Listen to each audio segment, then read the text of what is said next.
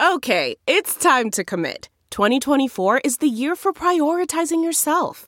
Begin your new smile journey with Byte, and you could start seeing results in just two to three weeks. Just order your at home impression kit today for only $14.95 at Byte.com. Byte Clear aligners are doctor directed and delivered to your door. Treatment costs thousands less than braces. Plus, they offer financing options, accept eligible insurance, and you can pay with your HSA FSA. Get 80% off your impression kit when you use code WONDERY at Byte.com. That's B-Y-T-E dot com. Start your confidence journey today with Byte. Delve into the shadows of the mind with Sleeping Dogs, a gripping murder mystery starring Academy Award winner Russell Crowe. Now available on digital. Crowe portrays an ex homicide detective unraveling a brutal murder he can't recall. Uncovering secrets from his past, he learns a chilling truth. It's best to let sleeping dogs lie. Visit sleepingdogsmovie.com slash Wondery to watch Sleeping Dogs, now on digital. That's sleepingdogsmovie.com slash Wondery. What's going on, friends? It is Monday, November 14th, and today I am talking about the end of FTX. On Tuesday, November 1st, FTX was worth $40 billion, and its CEO, Sam Bankman Fried, was worth about $16 billion. By Friday, November 11th, FTX had declared bankruptcy, and the Bloomberg Billionaires Index was estimating SBF's net worth around a single dollar. As for me, I was down one job, and the breakdown was down one sponsor. Today's show is about the most head spinning, mind numbing, heart hollowing week in crypto history. So, what are the goals of today's show? Well, for me, I think it's two parts. First is I want to give you a play by play of what happened, specifically from the lens of an average FTX employee's perspective.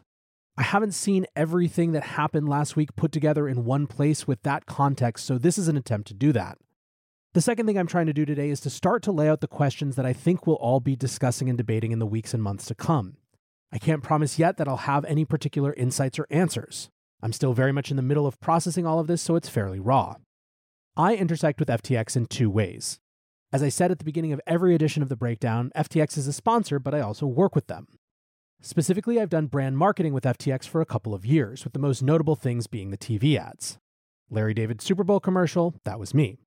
Importantly, here are the things that I have never done with FTX anything involving product, anything involving their investing, anything involving customer service, anything involving customer funds, anything involving their politics, anything involving anything other than helping tell our story to the public. I've always been remote, and in the two years I worked with FTX, I spent one day in any office, which was the Chicago office, which is also the only time I met Sam. It was a working session on our main sports partnerships, including Tom Brady and Stephen Curry. At the time that everything started to go down, my biggest concern inside FTX was that Sam wasn't getting back to me with any feedback on the hundreds and hundreds of Super Bowl concepts that I and a group of agencies pitching had produced. We were running perilously short of time. Of course, I now understand why he wasn't super focused on that particular issue. Now, there are going to be countless retellings of what happened last week, and I think many will choose to start with the seminal Coindesk research piece by Ian Allison, that piece, published Wednesday, November 2nd, shared balance sheet documents suggesting that there were problems at Alameda. This was, of course, the kindling that allowed CZ to light a match a few days later. But for the purposes of this show, I actually want to go back just a little bit farther. I want to start with the regulatory dustup around the DCCPA. The DCCPA is the Digital Commodities Consumer Protection Act. It was a proposed bill that would have created broad industry regulation, with the CFTC at the head seat of the table. In the middle of August, a ton of discussion started to swirl around the DCCPA. FTX and Sam, who had been big supporters of the bill, were at the center of a lot of those discussions, and when it came to the perspective in the industry, on the wrong side of them. Now, that's all well and good. FTX had made a huge push on having a seat at the table for regulatory discourse, and when it comes to something as messy as regulating crypto, there are inevitably going to be disagreements. What was weird to me, though, was when on October 19th, Sam decided to write and publish a 4,000 word piece called Possible Digital Asset Industry Standards. It wasn't a support piece for the DCCPA, and it wasn't really an official FTX position paper. In fact, the introduction stated, quote, this is written by Sam Bankman Fried, but neither he nor FTX feel confident that this structure is exactly correct. It's just a draft. The next line was, quote, ideally some industry group would mull over these topics, revise them, and publish what they feel to be an appropriate set of community norms.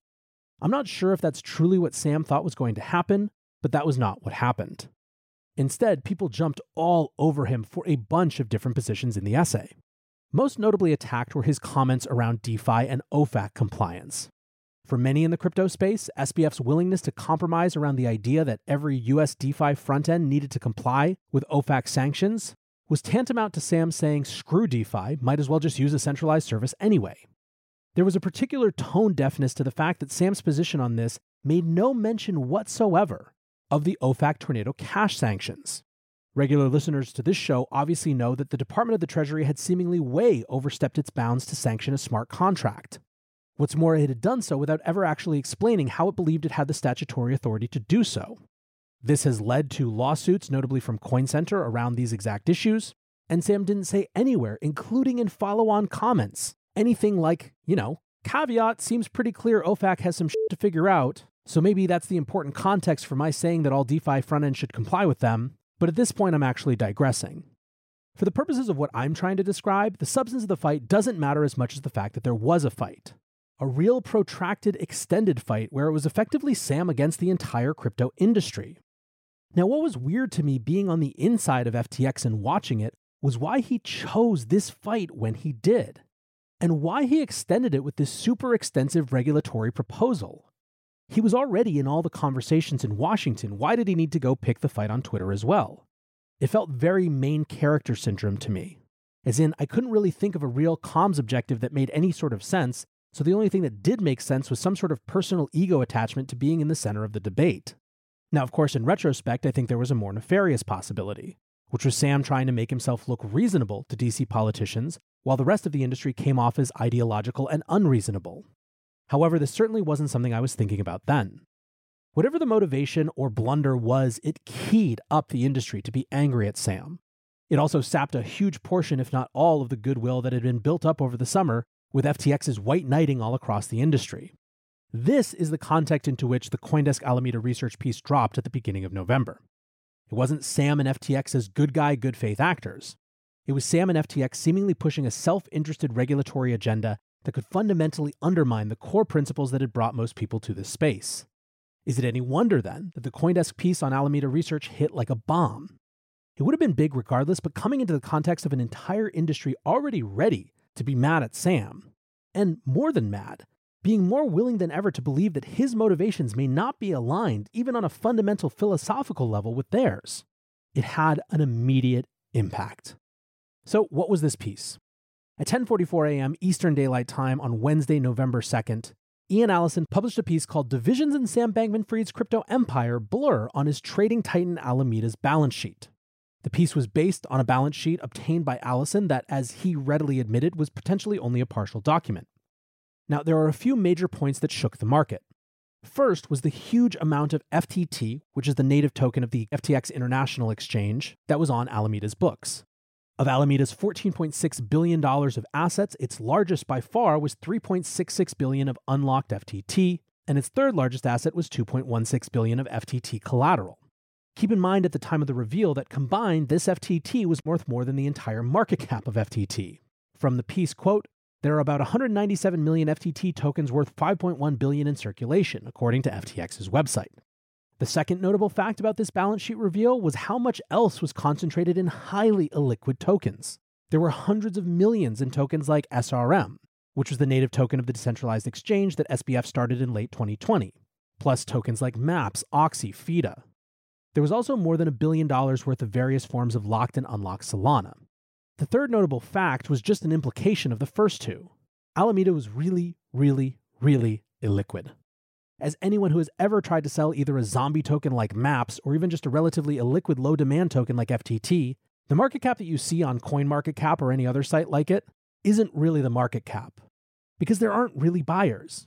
So even a tiny little bit of selling pressure can dramatically alter the price which can itself cause its own cascading momentum, as what would happen next would demonstrate. That brings us to the weekend of November 5th and November 6th. Even before that Sunday, FTX was processing more withdrawals than normal based on the reverberations of the Coindesk piece on Alameda. But it wasn't until Sunday that things got really gnarly. I had noticed for months that the tension between Binance and FTX was growing. Binance had been one of the earliest investors in FTX, but in 2021, FTX bought out Binance's stake, firmly separating the companies. Sam presented it at the time as a positive step for the company, and it was widely seen as a key part of removing regulatory liability as FTX tried to get licenses to operate around the world. However, over the last few months, privately, it felt to me like behind the scenes something must have gone down that most at FTX weren't privy to, given how much more contentious things seemed to be, even just on Twitter. Certainly, tongues were getting looser. About a week before everything happened on October 30th, FTX Digital Markets co CEO Ryan Salame wrote an ironic tweet about what he perceived to be CZ spreading rumors about FTX. He wrote, Been an absolute pleasure watching CZ have the extremely difficult but transformative debates on Twitter this past week to ensure the crypto industry moves forward in the best way possible. Sam responded to this, excited to see him repping the industry in DC going forward. Uh, he is allowed to go to DC, right? Now, in the pantheon of stupid actions that would transpire, Writing an assholeish little tweet is a lot less bad than what we would find out Sam was up to, but still, talk about an unbelievably juvenile, stupid, and immature thing to send. You're the CEO of companies with $40 billion in value and you're making snarky jabs in the comments? Maybe this is just what CEOs do now on Twitter, but I was very unimpressed. And it seems like CZ was too, because a week later he clapped back and in a huge way. On Sunday the 6th in the morning, already Alameda was the main character. CEO Caroline Ellison tweeted a few notes on the balance sheet info that has been circulating recently. That specific balance sheet is for a subset of our corporate entities. We have over $10 billion of assets that aren't reflected there. The balance sheet breaks out a few of our biggest long positions. We obviously have hedges that aren't listed. Given the tightening in the crypto credit space this year, we've returned most of our loans by now. However, that wasn't the big thing that happened that day. At 10:47 Eastern Time, CZ tweeted, "As part of Binance's exit from FTX equity last year, Binance received roughly $2.1 billion USD equivalent in cash, BUSD, and FTT. Due to recent revelations that have come to light, we have decided to liquidate any remaining FTT on our books. We will try to do so in a way that minimizes market impact. Due to market conditions and limited liquidity, we expect this will take a few months to complete. Binance always encourages collaboration between industry players. Regarding any speculation as to whether this is a move against a competitor, it is not. Our industry is in its nascency, and every time a project publicly fails, it hurts every user and every platform. We typically hold tokens for the long term, and we have held on to this token for a long time. We stay transparent with our actions. A few hours later, CZ retweeted a whale alert that showed 22,999,999 FTT transferred from an unknown wallet to Binance, and quote tweeted it saying, Yes, this is part of it. Now back to Caroline. Just a few minutes after CZ's initial post at 11 a.m., she writes, CZ, if you're looking to minimize the market impact of your FTT sales, Alameda will happily buy it all from you today at $22. At the time of the tweet, FTT was just under $25. And obviously, the gag here was that she was referencing Sam's famous I'll buy all the SOL you want for $3, then go f off tweet. But instead of looking like a cute reference or a show of strength, this tweet basically single handedly set a price target for the entire market to attack FTT, and very transparently so. Everyone had the same thought as soon as they saw it. As in, okay, Caroline, why is $22 the right price? We have to assume that's a key level for you guys for some reason, so uh, let's try to break it. At this point, folks in FTX were starting to get uncomfortable. It sure looked like CZ was going after us and doing so pretty aggressively. Didn't really seem like a great strategy for Caroline to be alerting the market that 22 was a price level where things got messed up for Alameda. And Sam's communications were, shall we say, less than inspiring, which would be the beginning of a trend. Instead of engaging in any substantive or meaningful way, on Sunday he tweeted a thread about our new send feature with these two cheeky little messages at the end. Quote, Anyway, I was going to write a different thread, but I took a deep breath and reminded myself of something we'd all do well to remember that we're all in this together, and I wish the best to everyone driving the industry forward, because I respect the hell out of what y'all have done to build the industry as we see it today, whether or not they reciprocate, and whether or not we use the same methods, including CZ. Anyway, as always, it's time to build. Make love and blockchain, not war. Let me try to give you a sense of the emotions I felt at that time, and that I think were fairly widely shared at FTX, although I can really only speak for myself. The two emotions I felt were one, disbelief, and two, anger. At the time, though, it was still mostly for CZ. The anger was that he would go at us so hard, knowing what was likely to happen in this situation. It felt like as much as he hedged publicly, he knew he had the power to cause a major movement around FTT. It felt extraordinarily opportunistic to use the moment of weakness coming off the back of a month of crypto angry at Sam and then these partial balance sheet docs at Alameda to try to cause a crash in FTT. What's more, keep in mind, we were still laboring under the delusions that there actually were more assets elsewhere and that Alameda wasn't lying. And in that context, it felt like CZ was inflaming what was just a rumor. That anger was compounded when later that day, around 5 p.m., CZ tweeted again and made it clear that it wasn't just about whatever rumors about Alameda were circulating. His tweet said, Liquidating our FTT is just post exit risk management, learning from Luna. We gave support before, but we won't pretend to make love after divorce. We're not against anyone, but we won't support people who lobby against other industry players behind their backs. Onwards. So here you have one, CZ explicitly and intentionally connecting FTX to Luna, which was sure to cause panic, and two, making clear that it was about some action that happened in DC, behind the scenes, lobbying against other industry players behind their backs. This wasn't just risk management, it was retaliatory. Now, I said I had another emotion, which was disbelief. And that disbelief came from the fact that even then, on Sunday, before I knew about the redemptions going on or anything like that, it was clear that this was more than just a petty ego squabble between CEOs, although it clearly was that too. The brinksmanship of actually trying to cause the failure of an exchange of the size of FTX, given its relative position in the industry, just seems so insane to me. But ultimately, what I felt didn't matter. What mattered is that as CZ moved in for the kill, and Sam tweeted platitudes about coming together and working together, the industry was frantically asking for real answers from FTX. Answers that we would not give. It's important to note that crypto is not like other industries. People were watching assets vacate FTX live on chain. By 8 p.m. Sunday night, people were pointing out that FTX's stablecoin reserve had dropped by 93% over two weeks and was down to just $50 million. From a communications perspective, saying nothing was not an option. We had to say something, or at least we had to say that we were going to say something. But not only did the public not get that, no one inside the company did either, at least not through any of the major Slack channels. Even more significant, by late Sunday night, all of our biggest clients were frantically asking for answers as well. I was never on the VIP or client facing teams, but those who were reported in through Slack that all of the partners who trade with FTX were getting extremely nervous. And what they were asking for wasn't extraordinary, they just wanted to hear from the company or from Sam. And they just wanted really simple, should be easy to answer questions answered. They wanted to know we were solvent, and they wanted to know that we don't lend out our customer assets. The intensity continued to ratchet up overnight into Monday. All the commentary which investors might have written off as FUD was becoming more and more concerning for the very reason that we hadn't tried to deny any of it. Again, it was so easy to say the two things that the market needed to hear. Of course, FTX is solvent. And of course, FTX is solvent because, of course, we don't break our own rules and lend out customer funds. That is what I expected from Sam. That is what the rest of the people at FTX expected from Sam. But it's not what we got. Instead, we got silence. Adding even more weirdness and frustration to this, Sam had been clear throughout the summer that we were extremely solvent, that our balance sheet was strong, that we were keeping more money on reserves because of all the regulatory work we were doing. So you can imagine how weird it was that as the market was frantically asking about our solvency, Again, a solvency that, had we actually been keeping customer funds segregated and in reserve as we promised, literally could not have been an issue. Our usually over talking CEO had gone dead silent, both outside and inside the company. In fact, when employees suggested a PR or comms war room to help get our messaging straight, they were told curtly that Sam and a handful of executives were already all set with that, thanks.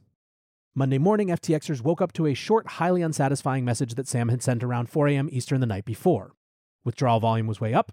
There were some delays in making our way through it. The PR had been rough, and yes, Binance was coming for us. This, of course, didn't address any of the real questions at all. The unsatisfactory nature of that communique was matched only by the wildly unsatisfactory official tweets early Monday morning, saying that FTX's matching engine was running smoothly, that Bitcoin withdrawals were being churned through but that the node was throughput limited, and that banks being closed for the weekend was hampering stablecoin processing. Throughout Monday morning, the internal discussion was getting more and more frantic. I really want to put a fine point on the fact that we were now 24 hours into this crisis, and we still hadn't given the team responsible for interfacing with our largest and most important customers any information. To their great credit, that team was the loudest internally, begging for assurances of solvency and assurances that FTX wasn't lending out customer assets. They never got those assurances. Instead, that afternoon, Sam tweeted one, a competitor is trying to go after us with false rumors. FTX is fine, assets are fine, Two, FTX has enough to cover all client holdings. We don't invest client assets, even in treasuries. It would be less than 48 hours before we all learned that this message was a bald faced lie. On Monday afternoon, CZ wrote a thread where he seemed to try to calm things down a bit. I was out with friends yesterday, he wrote, when the topic of whale alerts came up. Following our principles, I decided to be transparent, so I wrote a thread in five minutes and posted it. Little did I know it was going to be the straw that broke the camel's back. Everyone wants more transparency in our industry, right? My tweets were simple. There were questions about a large 580 million FTT deposit to Binance, and we were transparent about the fact that we are closing our FTT position. The fact that it sparked such levels of discussions was surprising. There were also conspiracy theories that I somehow orchestrated this whole thing. If you read this thread, you would appreciate that no one can orchestrate this. CZ at this point links to a thread by Miles Deutscher that starts off Sam Bankman Fried was once admired as the king of crypto. Now Alameda and FTX are rumored to be on the brink of insolvency. Here's how it all went wrong for SBF and FTX. Back to CZ. Quote, Funny memes, media, and some people tried to color this as a fight. Sorry to disappoint, but I spend my energy building, not fighting. Today I spent my day on our business and our community. I suggest others do the same. Back to building. Despite that sort of spiky detente, nerves were still on edge inside FTX. That evening, no one was getting any more information from Sam or any other senior leader. I remember thinking to myself, if he's not talking to us and he's not talking to the big clients, who the hell is he talking to? Now, I had heard from two other people outside the company that Sam was trying to raise an emergency round, which was the phrase both sources used, emergency round. And that was far from reassuring because, again, unless we were lending out customer funds, why would we need another round when we were, as per assurances from Sam, so cash flush? Team members were all frantically messaging each other, and one statement that I'll remember forever came from someone who said the only way we would go insolvent is if we were running a fractional reserve, in which case, we deserve to go insolvent. By Tuesday morning, the situation was dire. We were officially in a bank run. And what's more, withdrawals seemed to be slowing down and taking longer and longer to complete. It had been nearly a day since Sam had said everything was fine publicly. No one waiting on Slack had heard anything new, and the customer and client teams were still in the dark. We got another early morning message from Sam that was 21 words apologizing for the chaos and asking us to hang in there. And yet, by the beginning of the East Coast Business Day, the press noticed that FTX had stopped processing on chain withdrawals from Ethereum, Solana, and Tron entirely. Now, for me, by this point, it was clear that the game was over. The scramble in my guts of anger and disbelief turned into a squelching realization. There was no universe, no communication strategy so bad or so stupid that it would say nothing for this long, unless something truly catastrophic had happened. And for something truly catastrophic to have happened, based on what we had been led to believe up to that point, there had to be a big lie somewhere. A big lie that was about to be exposed.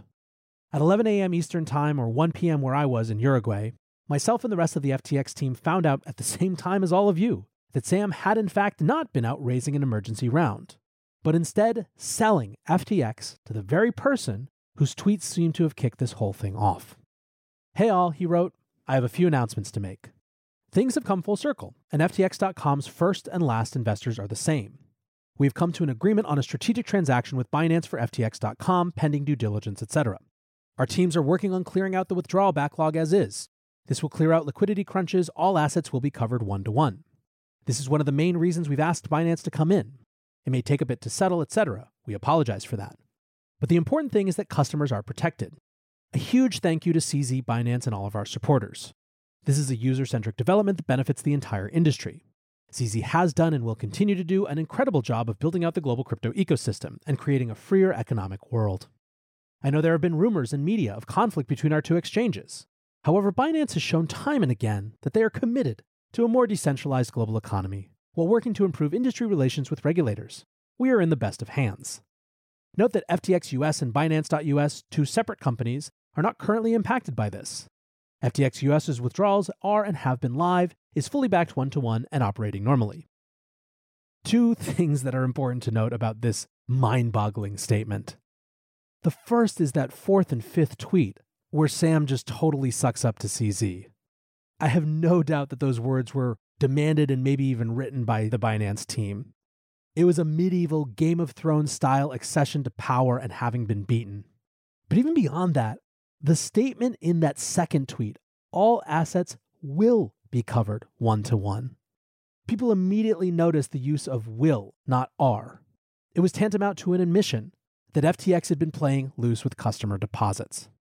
After posting that to Twitter, Sam added a now leaked note to our Slack. He apologized for being non communicative. He shared that we had had $6 billion of net withdrawals. And he said that he was real proud of the team, which I'm sure made us all feel much better. Now, almost as soon as the deal was announced, the crypto community nearly universally bet that it was never, ever going to happen. If there was really a big hole on the balance sheet because FTX had been lying about lending out customer assets, why would Binance want to take that on? To acquire customers? Candidly, it didn't really need them, and they were likely to flow in some large portion to Binance anyway.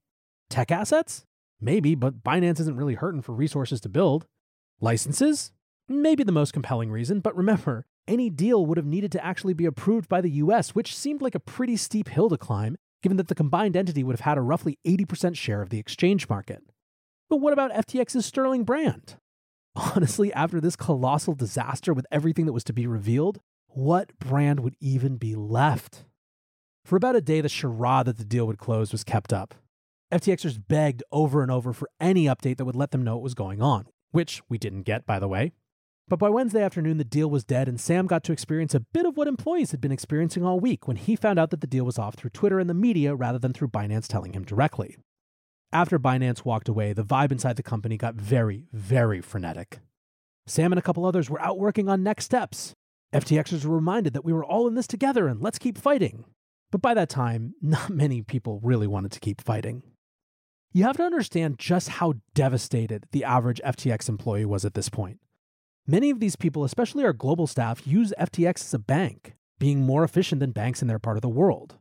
Not only then did it seem like they might be out of the job, but they were also potentially facing the total loss of their savings. For me, all I could feel was rage and white hot anger as Sam and those around him wouldn't even give these people the fucking courtesy of a message on Slack to give them any explanation for what they could expect. This, I think, is something that will stand with me even when I'm years away from this. It wasn't just, as we will learn shortly, that Sam and a small group around him perpetrated fraud, which they did. From the moment the fraud was called out and the market started to react, every single ounce of their effort went into self preservation. They continued to ask their team to lie for them publicly, even knowing it could expose those people to legal ramifications. It was callous, cruel, and utterly devoid of any genuine human consideration.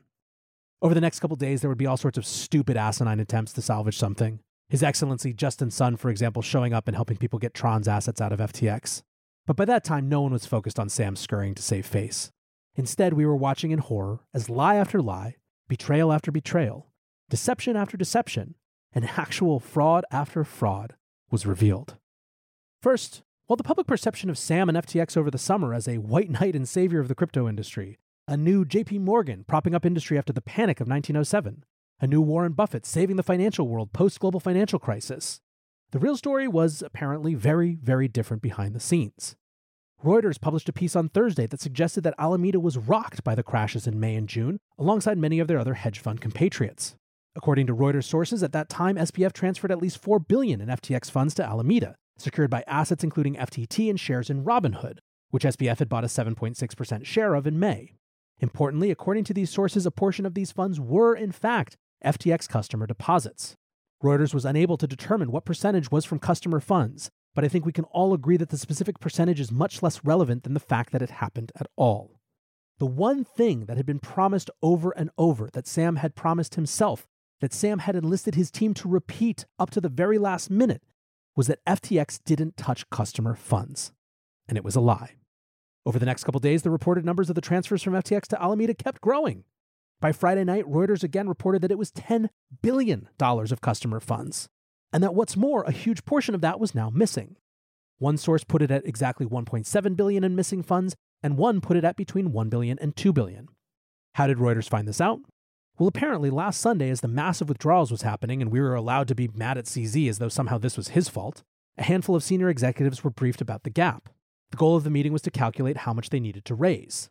Now, Reuters did admit that in text messages to them, SBF said that he, quote, disagreed with the characterization of the $10 billion transfer.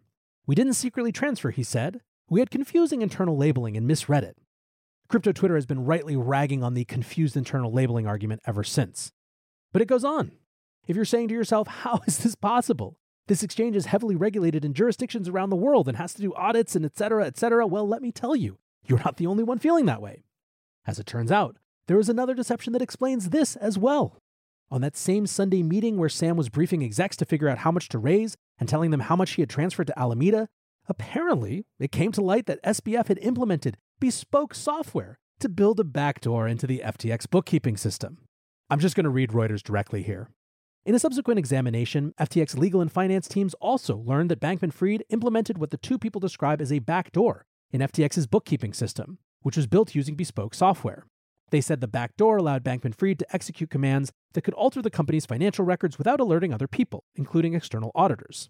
This setup meant that the movement of the 10 billion in funds to Alameda did not trigger internal compliance or accounting red flags at FTX. Now, if this were the only thing that Sam had done, a one time error in judgment caused by desperation, fear, and just genuinely being in over his head, it wouldn't change the fact that this was fraud. It wouldn't change the fact that this was a betrayal of customer trust, of employees' trust, of investors' trust, of the entire industry's trust.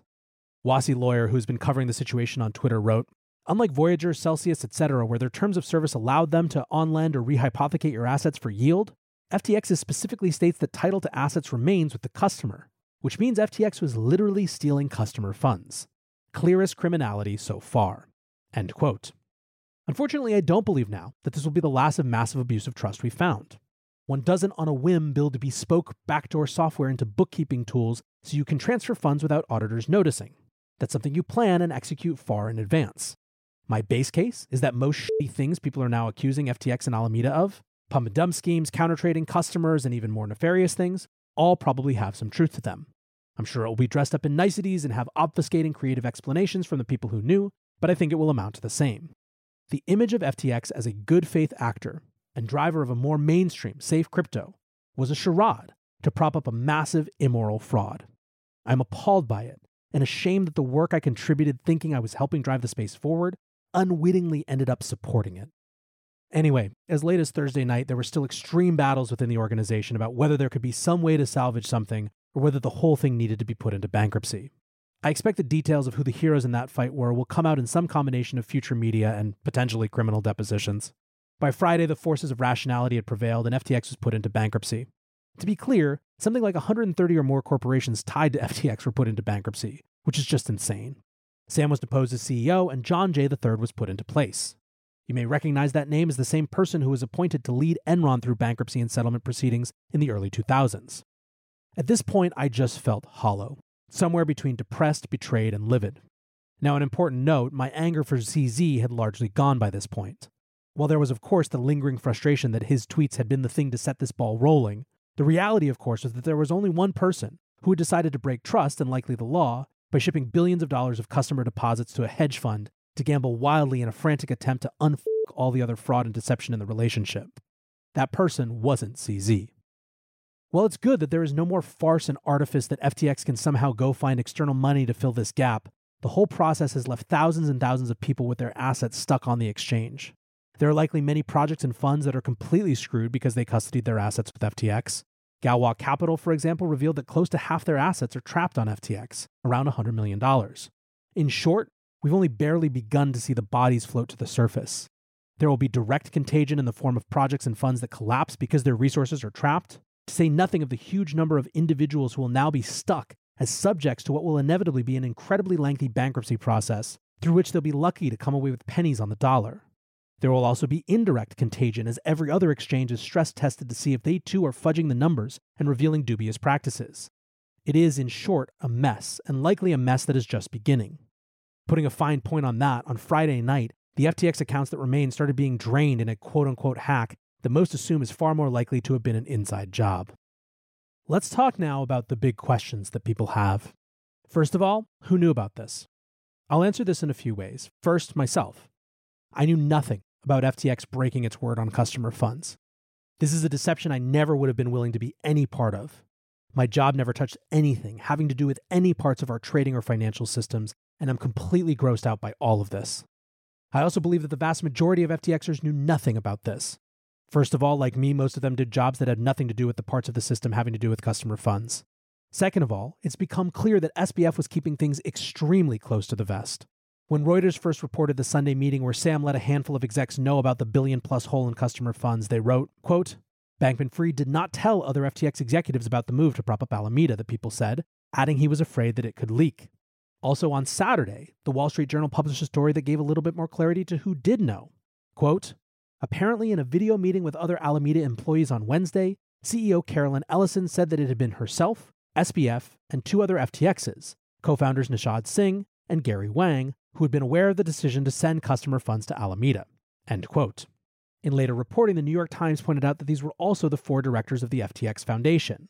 So it seems pretty clear that the group who actually knew about these deceptions and these frauds was extremely small. However, if you're not satisfied with these answers, I will say only that the truth of it, one way or another, will likely come out in future court proceedings, as it's hard for me to imagine that this stays out of the legal realm for long. Next question How deep did the fraud go? Short answer is I don't know, but I think that we're going to learn a lot more in the coming weeks and months. As I stated before, my base case is that this wasn't some isolated incident, because the specific infrastructure of the fraud seemed to be in place. Another question why was there no due diligence from investors? FTX raised billions of dollars. It is quite reasonable then to ask why none of these investors uncovered signs of malfeasance. First, I will say it's not quite true that no investors saw red flags. Chamath Palihapitiya of Social Capital said that when he reviewed the deal, his team recommended FTX get an actual board of directors as well as a couple other things. He claims that when his team sent these suggestions, they got a call from someone on FTX who literally said, go f- off. Now, an even more reliable source, in my opinion, is Jason Choi, who has said that he had reservations about FTX very early and always wondered until recently if he had just been stupid in letting such an iconic deal go. Second, there were clearly some conflicts of interest. The information reported last week that SBF had quietly invested more than a half billion dollars in Sequoia, Paradigm, and other venture firms who also invested in FTX. This sort of circular investing seems likely to be something that is going to get a lot more scrutiny in whatever is to follow. Third, there is the simplest factor.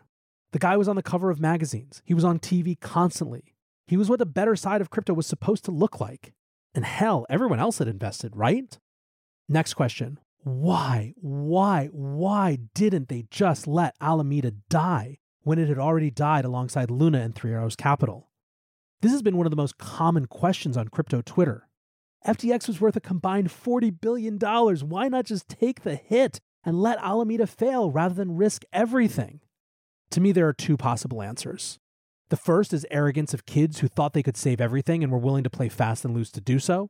The second, and more concerning, was that they knew that the death of Alameda was an existential threat to FTX because of yet to be revealed tie ups. I think both of these are plausible and even likely. Another set of questions has to do with SBF's political relationships. How much was Sam trying to use regulatory capture as a business strategy? The answer that's coming to light is that there certainly seems to be much more of that than he was letting on.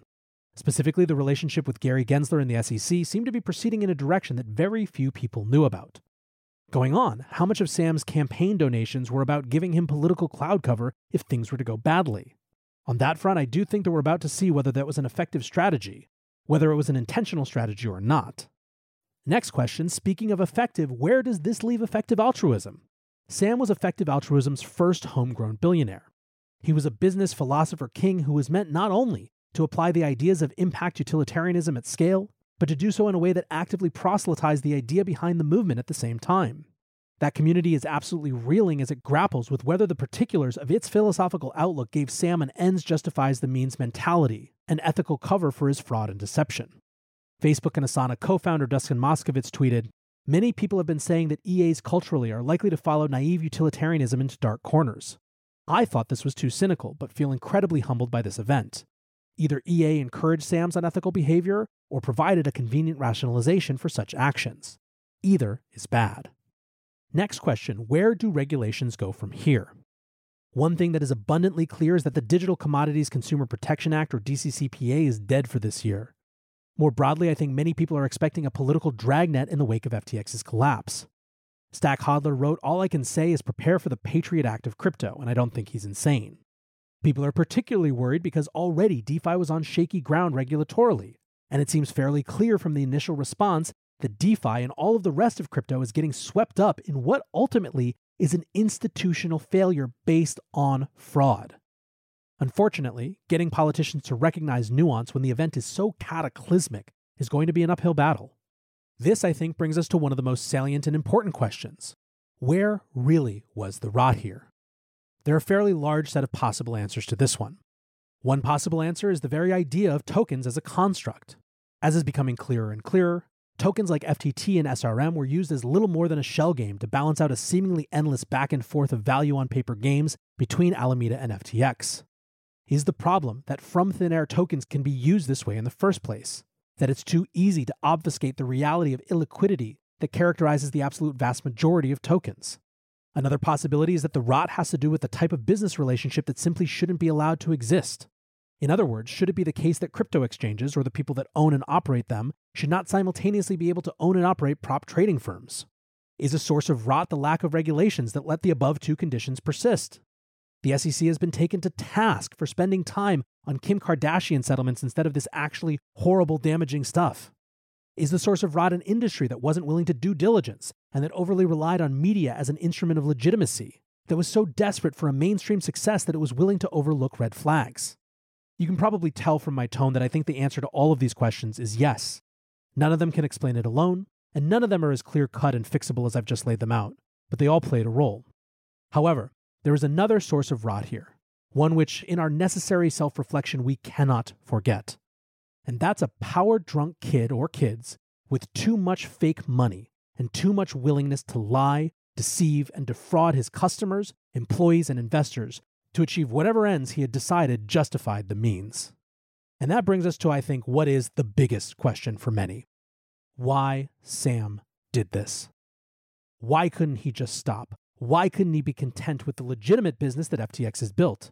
Even if at some point he had used shady techniques, by 2022 he had 40 billion in equity in businesses that were making a ton of above board money. Why risk that for the rush of some trades? It feels to me that there are only a few possible answers. The first one is greed. Now, Sam wasn't an ascetic, hello $35 million penthouse with a grotto apartment, but he also wasn't a person who really focused on enjoying his wealth in the traditional ways. So the idea that he couldn't stop because he needed more things and stuff in the normal trappings of greed feels incomplete. A second possible answer to why is power. This seems to me more plausible power or influence.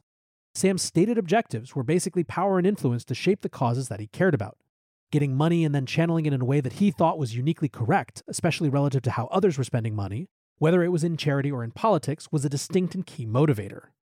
It is entirely possible that the gaping maw of his ambition for this sort of power and influence, even if in his head a righteous, justified power and influence, led him to never consider slowing down, no matter what techniques were required to stay speeding up. Which, of course, I think brings us to a third possible answer hubris. I think it is impossible to view this situation as it is, whatever the other whys are, and not see a huge, hearty dose of hubris. Simply put, Sam thought he could get away with it. The brazenness of lecturing Congress and the Senate on FTX's transparent practices while lying to everyone in the industry, including his own team, is so gallingly hubristic it would make ancient Greek poets blush. There is, of course, though, a fourth possible answer, which is desperation. There is a growing speculation and investigation of to what extent the supposed fortunes of FTX and Alameda as companies, and Sam as an individual, were built on a foundation of fraud and lies from the very beginning. It is entirely possible that the open door between Alameda and FTX, and specifically those $10 billion in customer fund transfers, were in fact a prerequisite of the whole setup. That if they couldn't pull off this fraud and deception, the whole thing was going to crumble in on itself anyway. For now, we don't exactly know. We can only speculate. But I suspect we'll know a lot more soon. Now let's talk about who got it right. There's a lot of hindsight bias flooding the industry right now, and that's honestly very understandable. It is incredibly natural when some massive fraud like this comes to light to look back at every red flag that was either unnoticed or ignored and ask, why the hell didn't we put a stop to that then? Or at least, at least ask more questions. There are also a lot of folks who are using this situation to reinforce their own narratives, claiming knowledge of it the whole time and that it was so obvious to see who SBF truly was. And this is, of course, to say nothing of other fraudsters who are looking to use this as a pivot point in their own reclamation arc, which, by the way, we should not let them do. The reality, though, is that for even people who didn't particularly like Sam, or who thought that FTX was a coin casino, or that his political machinations were worrisome, there was virtually no one who would have even whispered the idea as of two weeks ago that Sam was perpetrating massive financial fraud on the scale that has started to come to light. That is, in fact, the most worrisome thing, and it is why so many people feel so betrayed and hollowed out by the last week. Sam was supposed to be a good guy. FTX was supposed to be a source of strength for the industry. Instead, he and it became one of our greatest catastrophes. Now, in terms of the scorecard, Bitcoiners certainly on average got SBF more right than others. It is an affirmation of the base level skepticism and adversarial thinking that is such a core part of the Bitcoiner mentality. I would add that many Ethereans were also in this category, who felt like they got to see Sam's true colors around his support of Solana last year, a position that many dismissed as just a new type of maximalism taking form.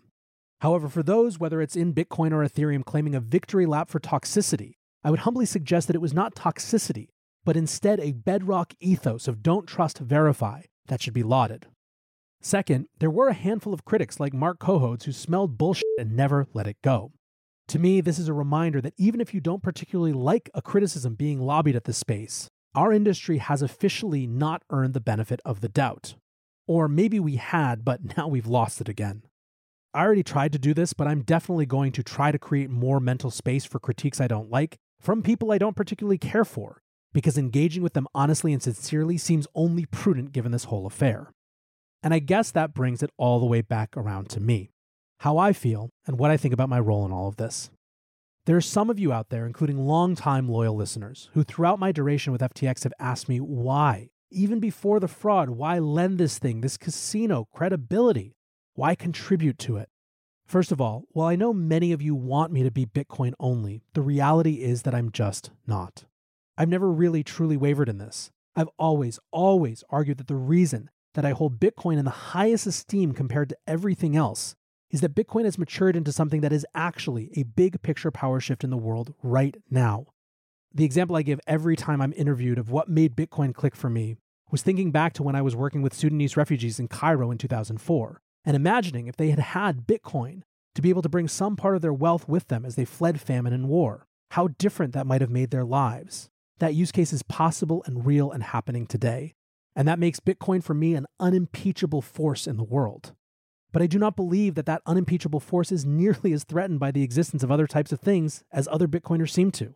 I might care less about the other types of use cases for cryptographic tokens, but I don't think that they need to not exist for Bitcoin to thrive.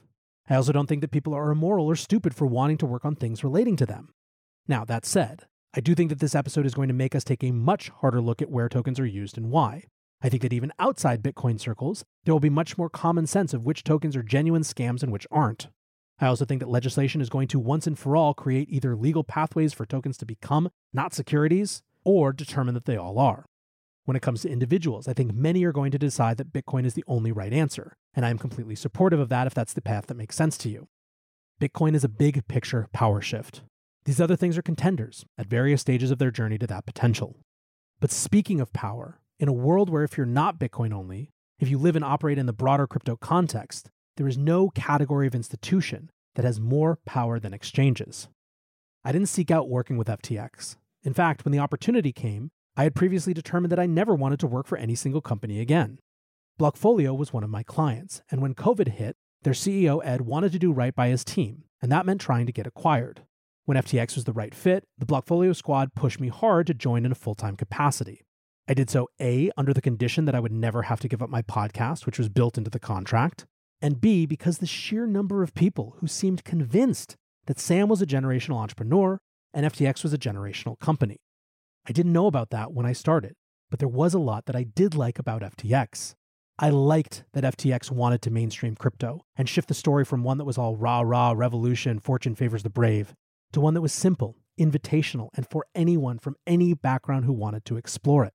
I liked that Sam wanted to have an impact in the world and had a theory of how to do so even if EA has never been my cup of tea for its unwillingness to deal with messy, non mathy impact issues like human rights. I was like Fox Mulder with his I Want to Believe poster behind him, except instead of wanting to believe in aliens, I wanted to believe in non sociopathic billionaires. And even more than wanting to believe, I liked that I could potentially nudge them to be a better version of themselves.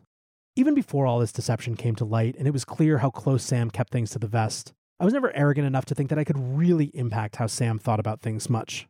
But what you guys didn't see was behind the scenes my being able to be a person inside FTX debating how we talk, think, and act about Bitcoin's energy consumption and why we shouldn't just cast it to the wind for political favor.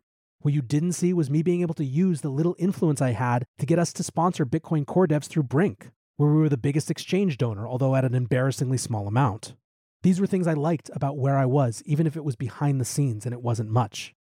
When it came to being sponsored by FTX publicly, what mattered to me was being clear about the relationship each and every day. I've never, ever positioned myself as a journalist, but I still think it's important that you, as the listener, get to know my conflicts of interest so that you can decide just how big those conflicts are and how it might make you contextualize whatever I happen to be saying about any given topic. I know who I am, I know what I stand for, and I respect every single one of your rights to know who I'm working with to make your own decisions about how that might influence me and to be able to take or leave what I have to say because of that. So, do I regret ever working for FTX? Clearly, in retrospect, I wish that the exchange that Blockfolio ended up in and recruited me to hadn't been one led by someone who would abuse his power and secretly perpetrate fraud. But I know why I felt compelled to dig in when I did.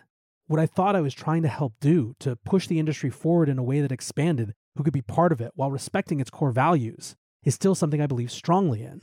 And just so there's no revisionist history, working with Sam and FTX wasn't something where I ignored some gut feeling about Sam being bad for the sake of some greater good. I genuinely took him at his word around his motivations.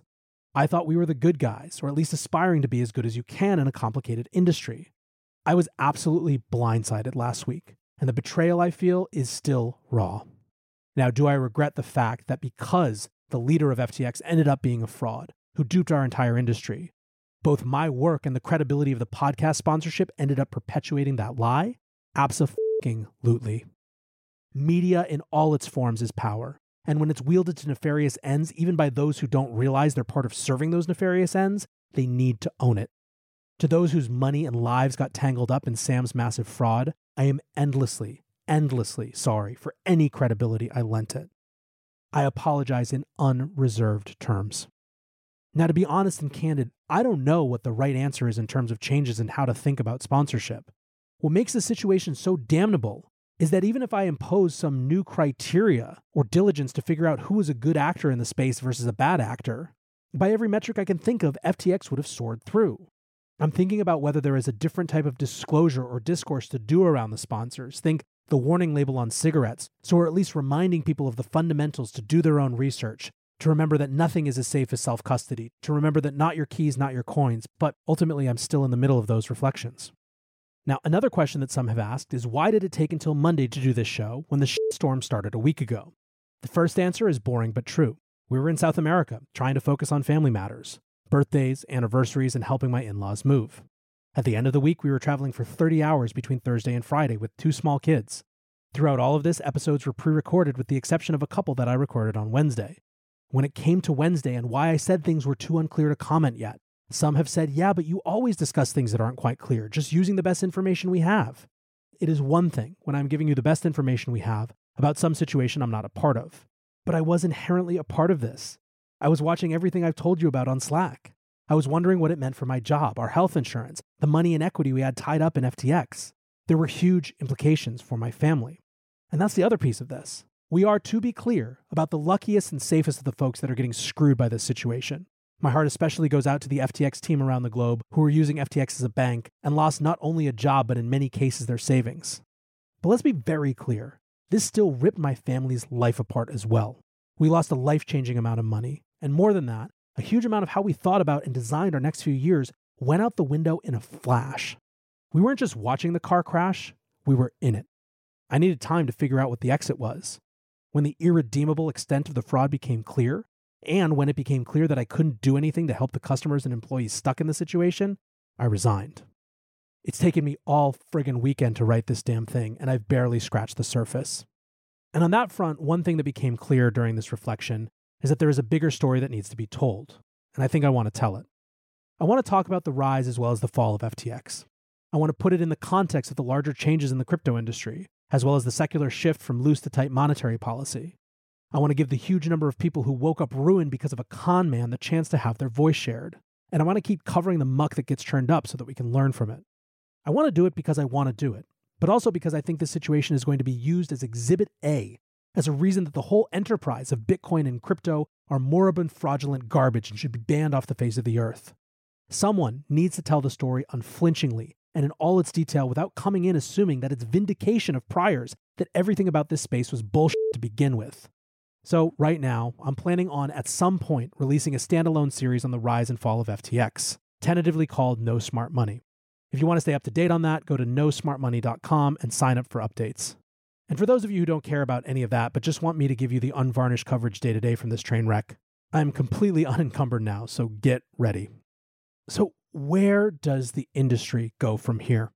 First of all, one thing I want to say is that beyond this rottenness at its core, FTX was full of some of the best people I've ever worked with, in terms of them as people and in terms of their skills and capacity to deliver.